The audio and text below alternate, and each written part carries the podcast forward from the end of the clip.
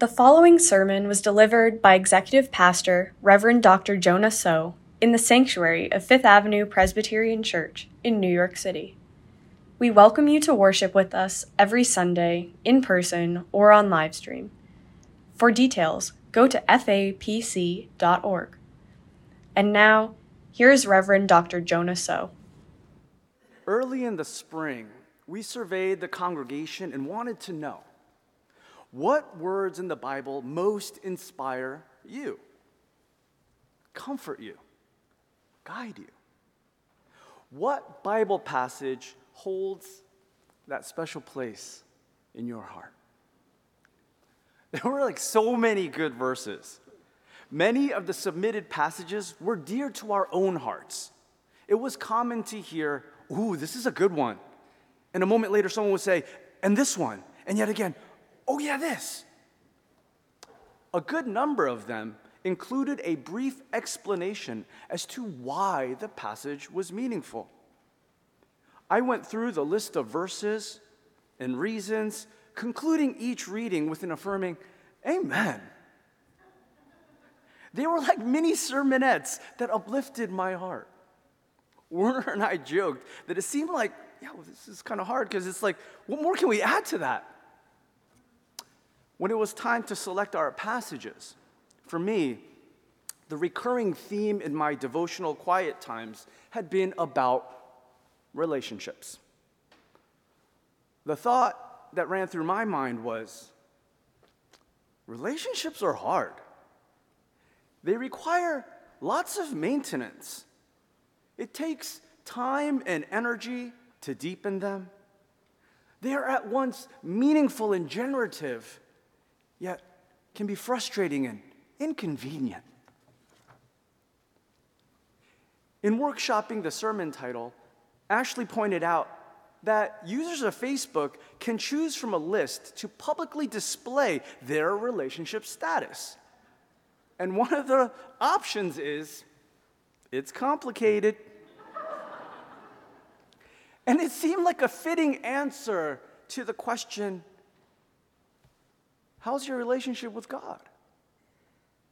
So, how is your relationship with God? You have one or you don't. For those who do have one, some might say, it's good. And others might say, it's bad, or it's not as good as it could be. And you can leave it at that, or you can dig deeper and ask them to qualify that answer. Why do you say that it's good? Why do you say that it's not so good?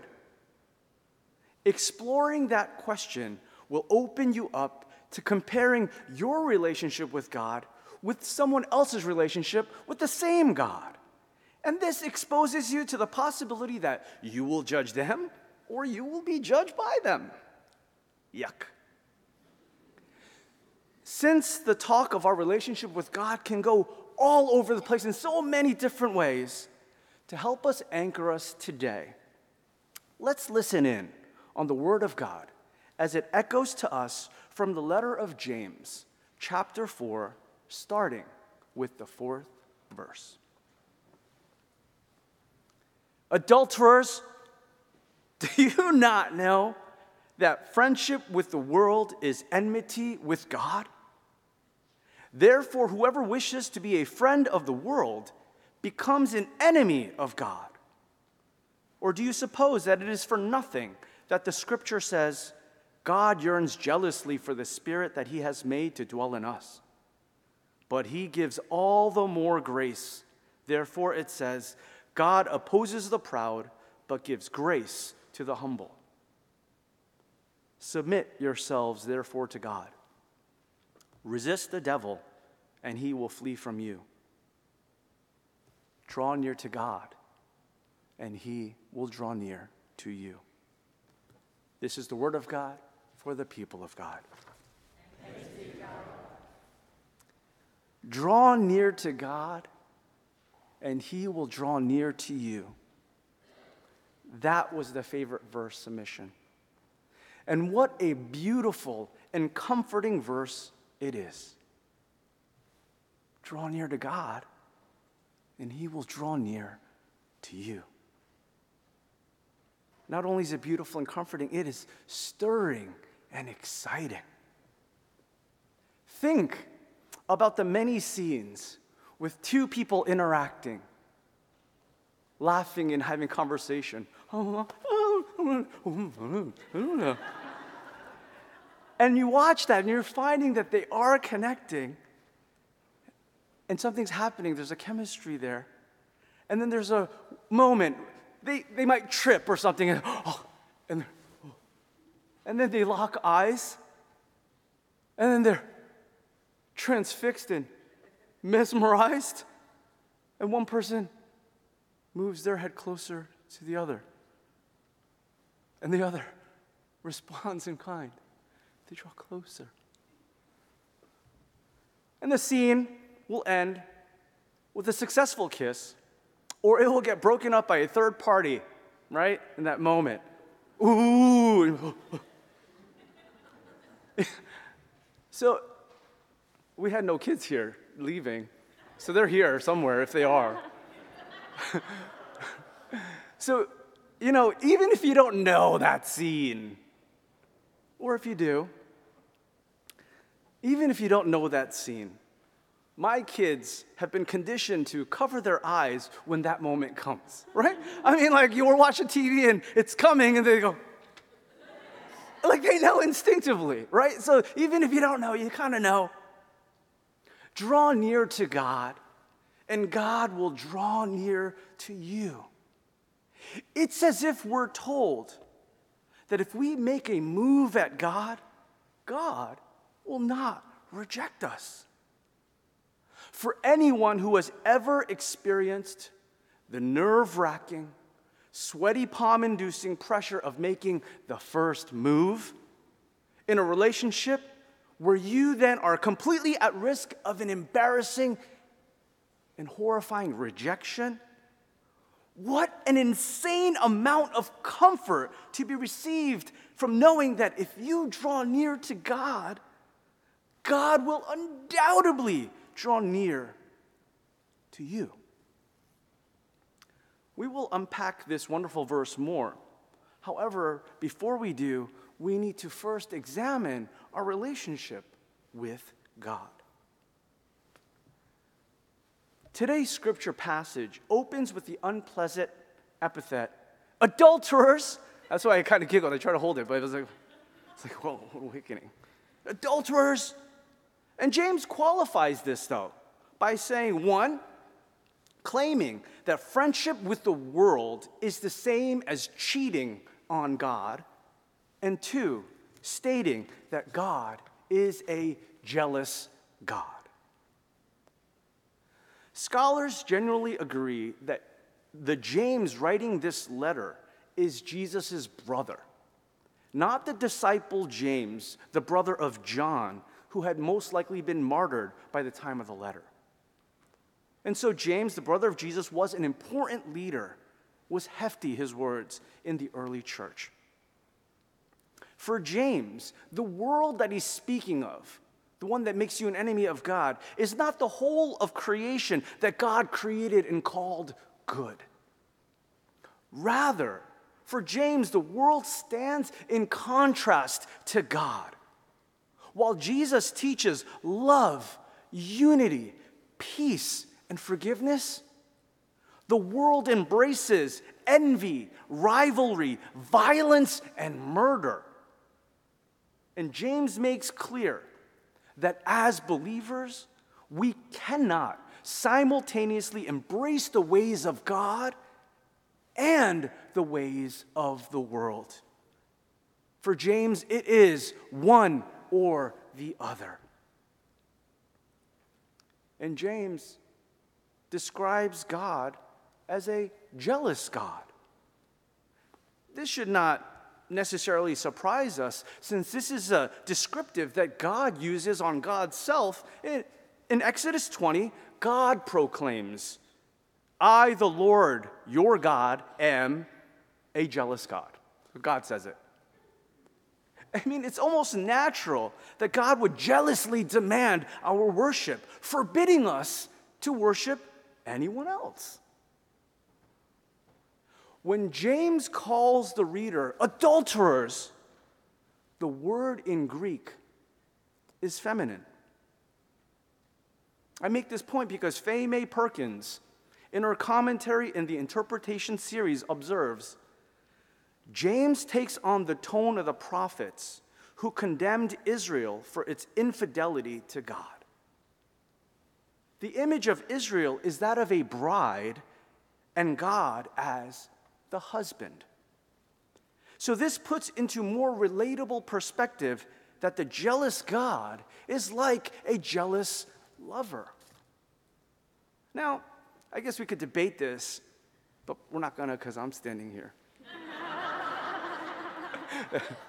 we could debate it. Jealousy isn't generally a positive thing. But when it comes to love, it's almost a necessity.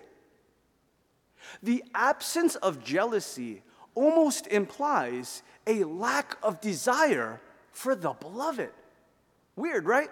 I mean, the lover so cherishes the attention and affection of their significant other that the jealousy is almost an indicator of how special it is.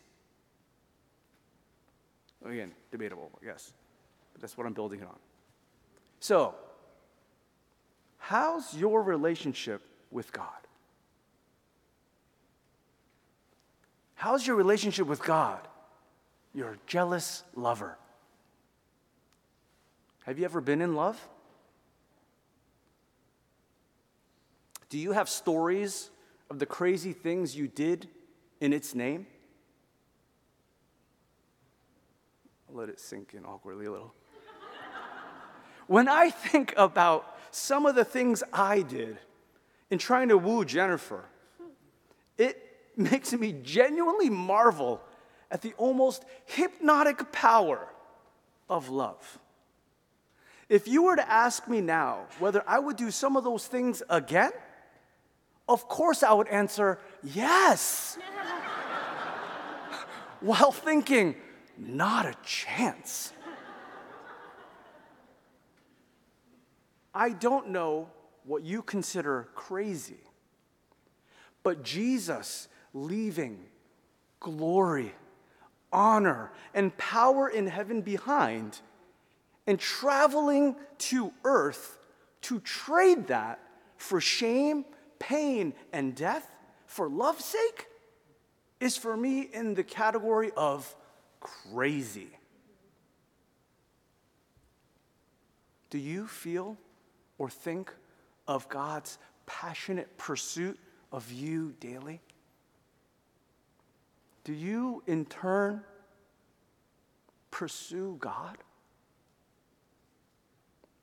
Is James right about us? Are we adulterers?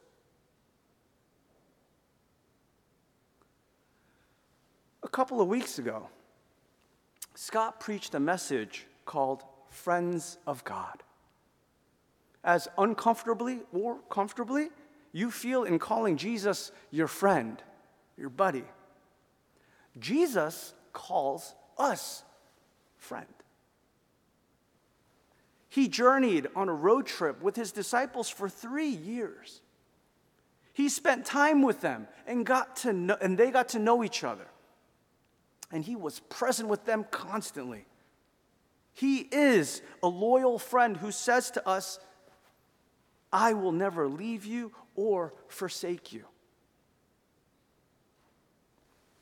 Do you have a friend of whom you are fond, but feel you could or should connect with more?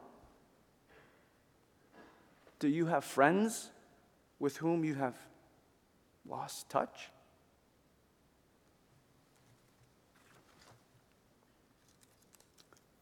For an early elementary school graduation present, our family went to watch Harry Potter and the Cursed Child.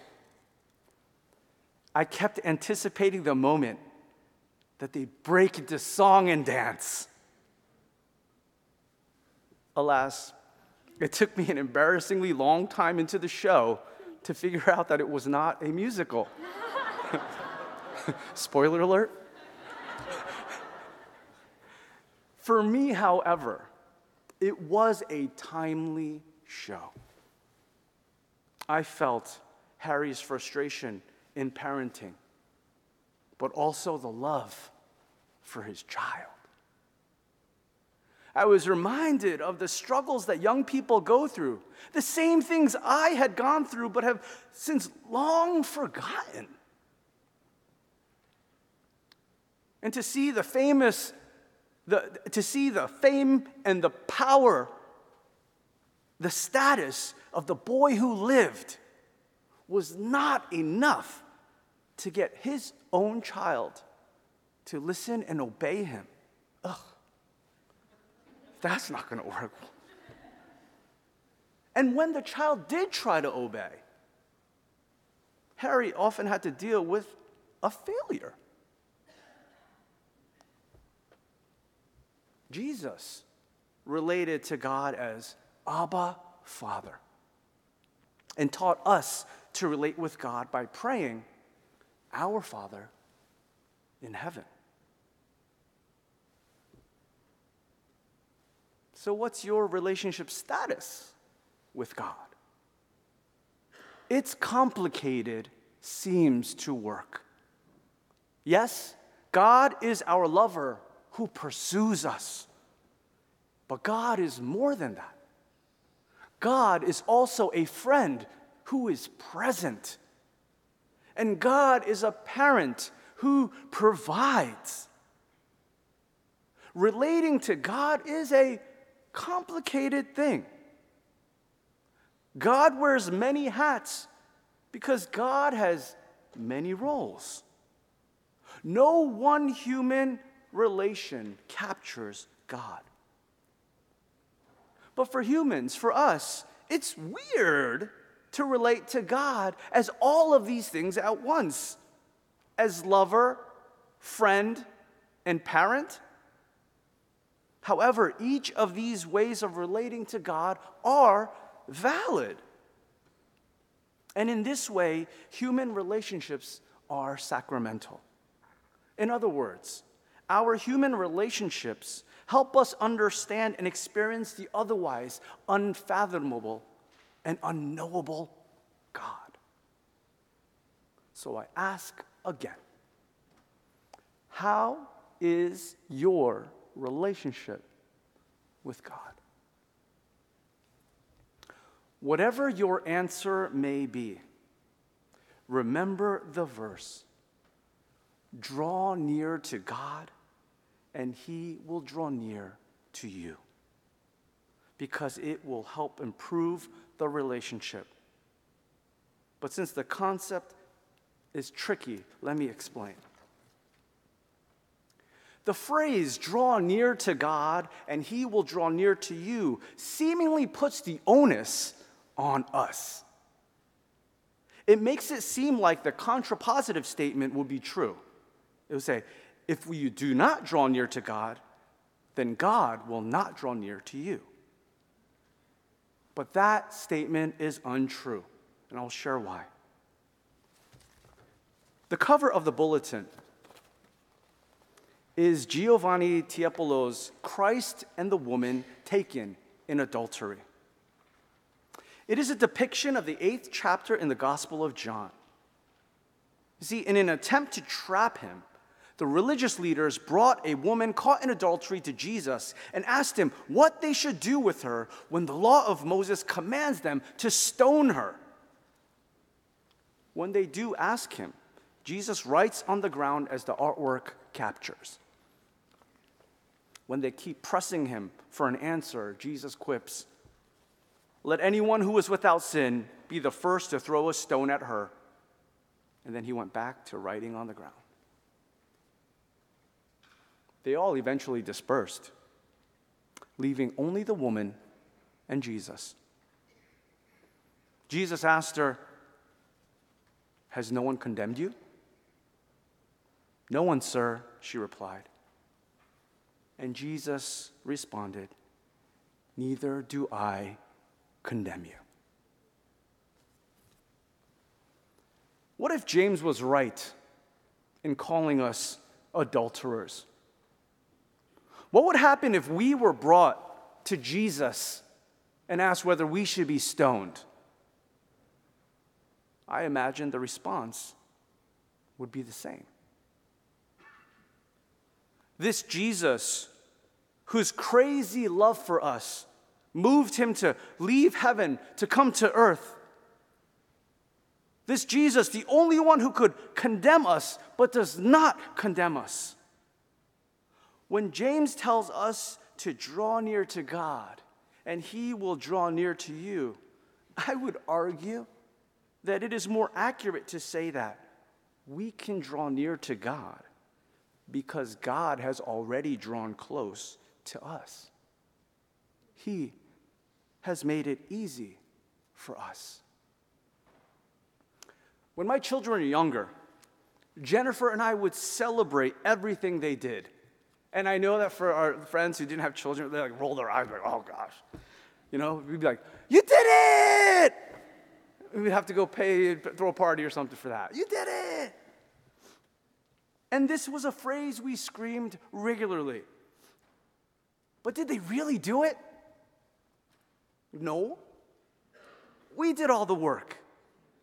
We placed the kids like at the finish line and allowed them to cross and said, Yeah, you did it. We set them up for success.